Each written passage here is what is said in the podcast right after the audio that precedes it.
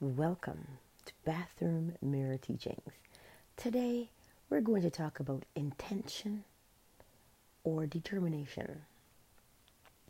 People usually talk about these words or intention, especially when we're manifesting or trying to manifest something in our lives. But here's the truth of that we are always manifesting something in our lives. Always. There's never a time when we're not. And we're always setting an intention.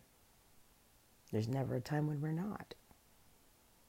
The difference is are you aware of what you're doing? Or are you doing it out of habit or pre programming?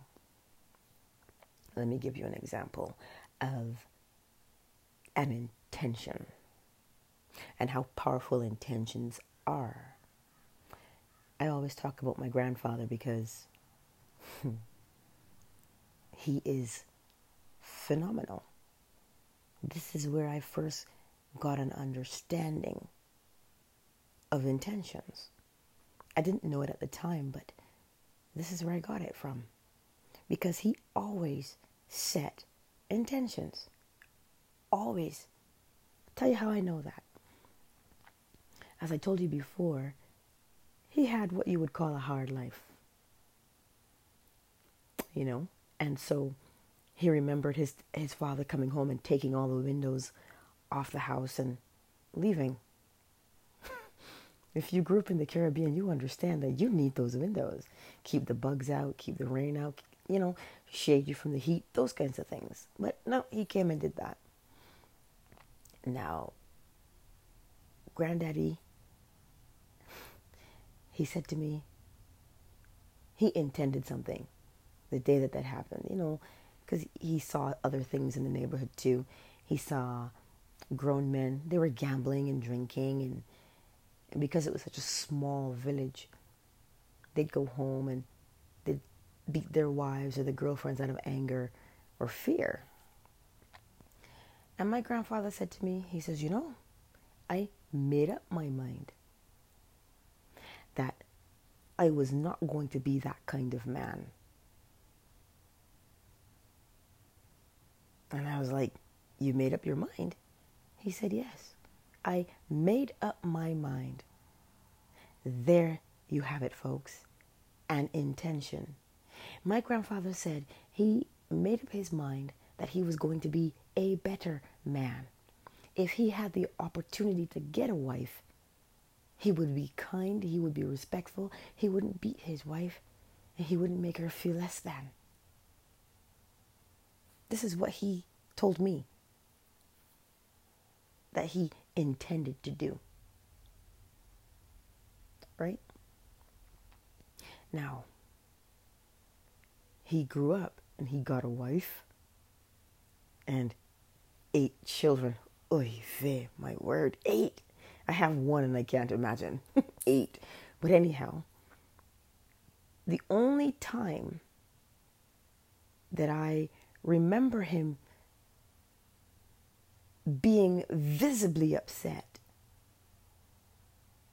with my grandmother is when he was working hard in the States and sending money home so that she could buy particular spots of land for him and those same eight children. But she gave it away to a son who gambles. What? So I can understand him yelling and he says, Ha, enough.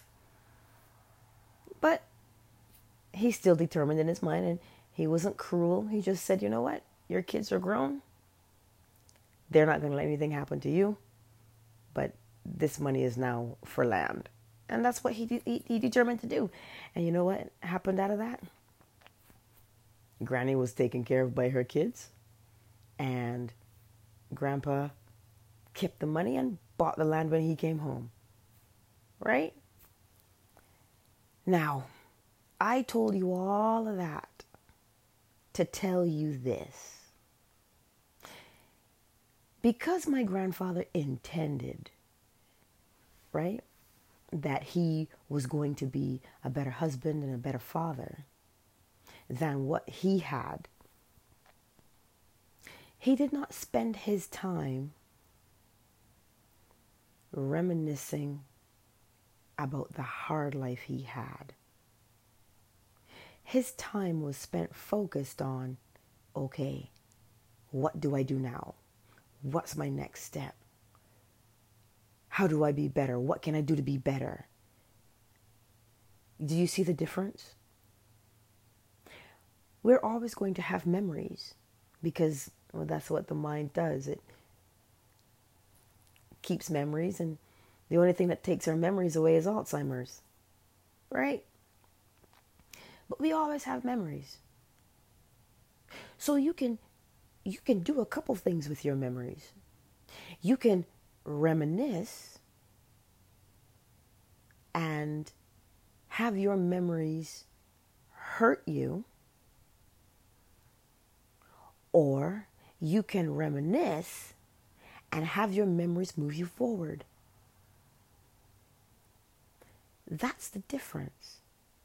Are you going to sit and reminisce about how hard your life was and complain? Or are you going to say, ah, okay, that's not what I want for my life. This is what I want. I want to be a good man. He didn't say, I don't want to be like my father. There's a difference. If you say, I don't want to be like my father, or I don't want to be like my mother, then you are remembering all the bad things that they did and keeping it alive. That's what you're doing. But when you say, I want to be a better person, then your mind is looking for things that make you better. It's not looking for things that show you what's wrong with you or what's wrong with the person you're trying to not be like. I trust that that makes sense. So here's how we set intentions. He always said he intended and he determined in his mind that he was going to be better. When I gave the eulogy at my grandfather's funeral, I, I got up in the morning and I said, huh, hmm, what am I going to say about my grandfather? I'd never given a eulogy before. But I sat and I remembered the kind of man that I saw as a child and as a grown up. I saw a man who had a ready smile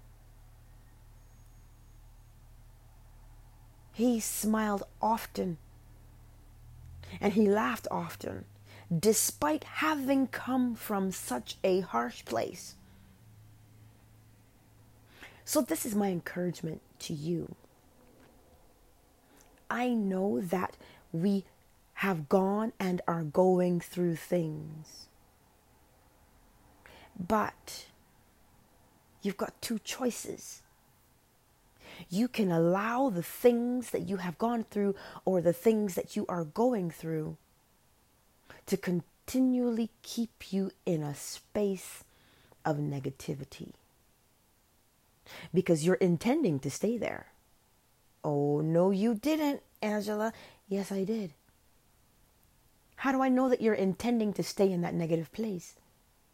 Because you're looking at those memories and you're constantly speaking about the things you do not want or the things you don't want to be. That is an intention. In order to change your life, because you're already setting an intention, that's what we do. We set intentions. So if you're going to be setting an intention, you may as well set an intention that is going to propel you forward. How do you do it? As I mentioned before,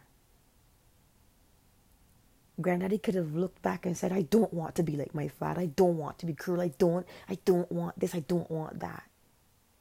Oh, he made a mental note of what he didn't want. But when he said, or when he made that mental note of what he didn't want, what did he do? He said what he wanted. I want to be a good man. I want to be a good husband. I want to be a good person. So, what does that make you do?